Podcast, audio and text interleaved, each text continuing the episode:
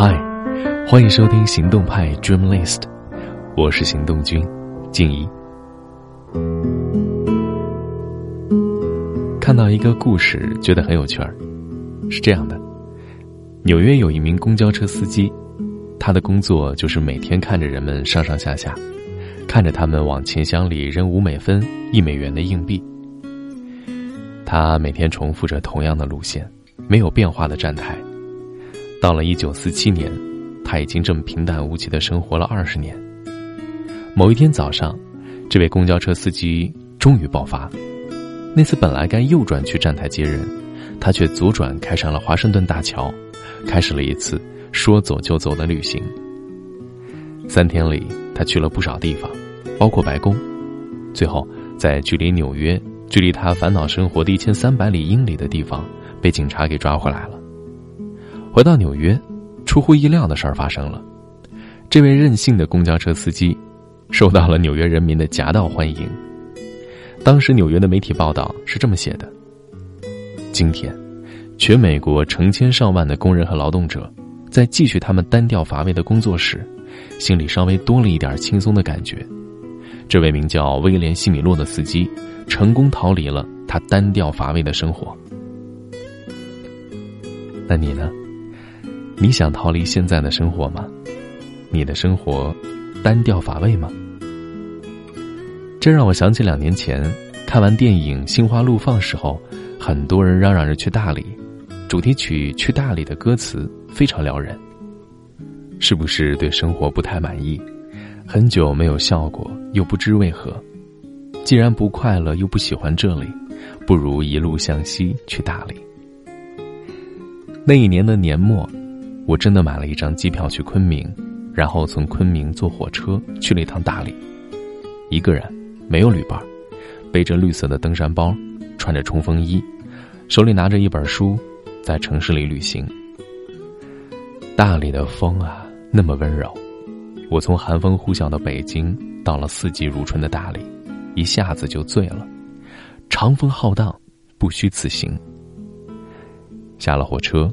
跟随着人群晃到公交车站，坐上脏兮兮的座位，慢腾腾的晃到古城。我订的青年旅社在一个巷子深处，路两旁的冬樱花开得茂盛。夜晚的古城，酒吧里面到处是撩人的情歌，大家互相拍拍肩膀，就是朋友了。我们一群人在一家著名的酒吧点了啤酒，等待现场演唱。那个主唱是一个挺漂亮的姑娘。短头发，郁郁寡欢，有些疏离的气质。好像随时都可以有故事发生，下一个路口就会有奇妙的际遇。后来我又去了双廊，在洱海边跨年，看到绚烂的烟火。那一次在云南晃了十来天后，短期内我都再也不想出门旅行。我们为什么想逃离现在的生活呢？加拿大作家爱丽丝·门罗有一本小说集《逃离》，拿到了二零一三年的诺贝尔文学奖。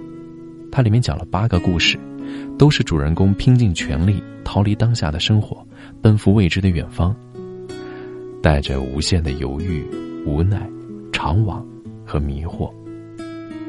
他们逃离的是什么呢？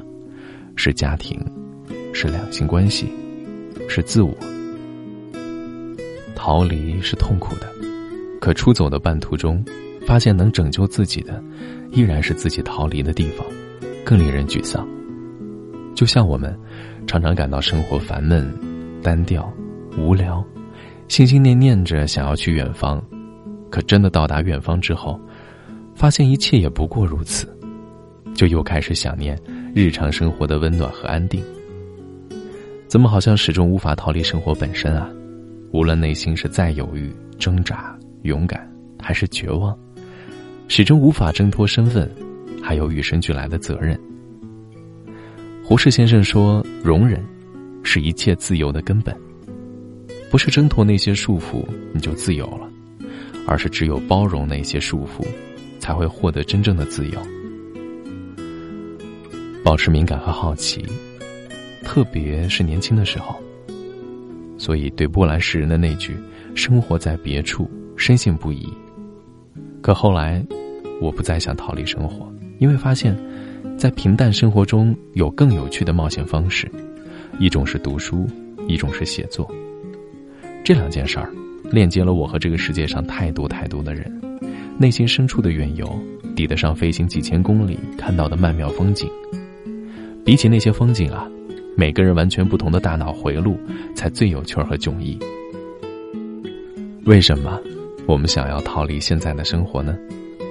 因为在日复一日的单调重复里，我们都封闭了我们的感官，我们的眼睛再也看不到新鲜的事物。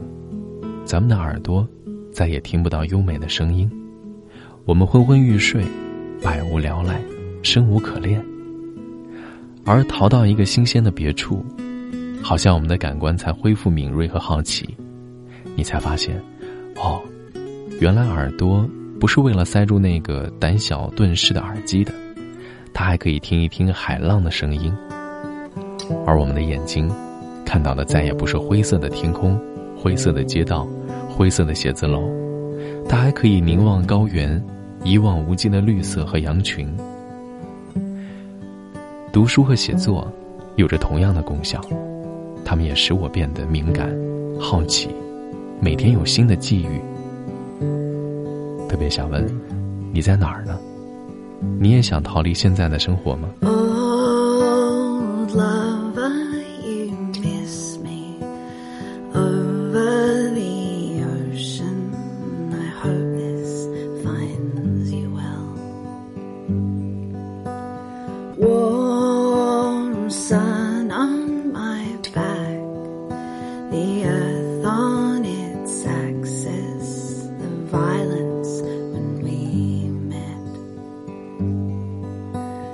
way.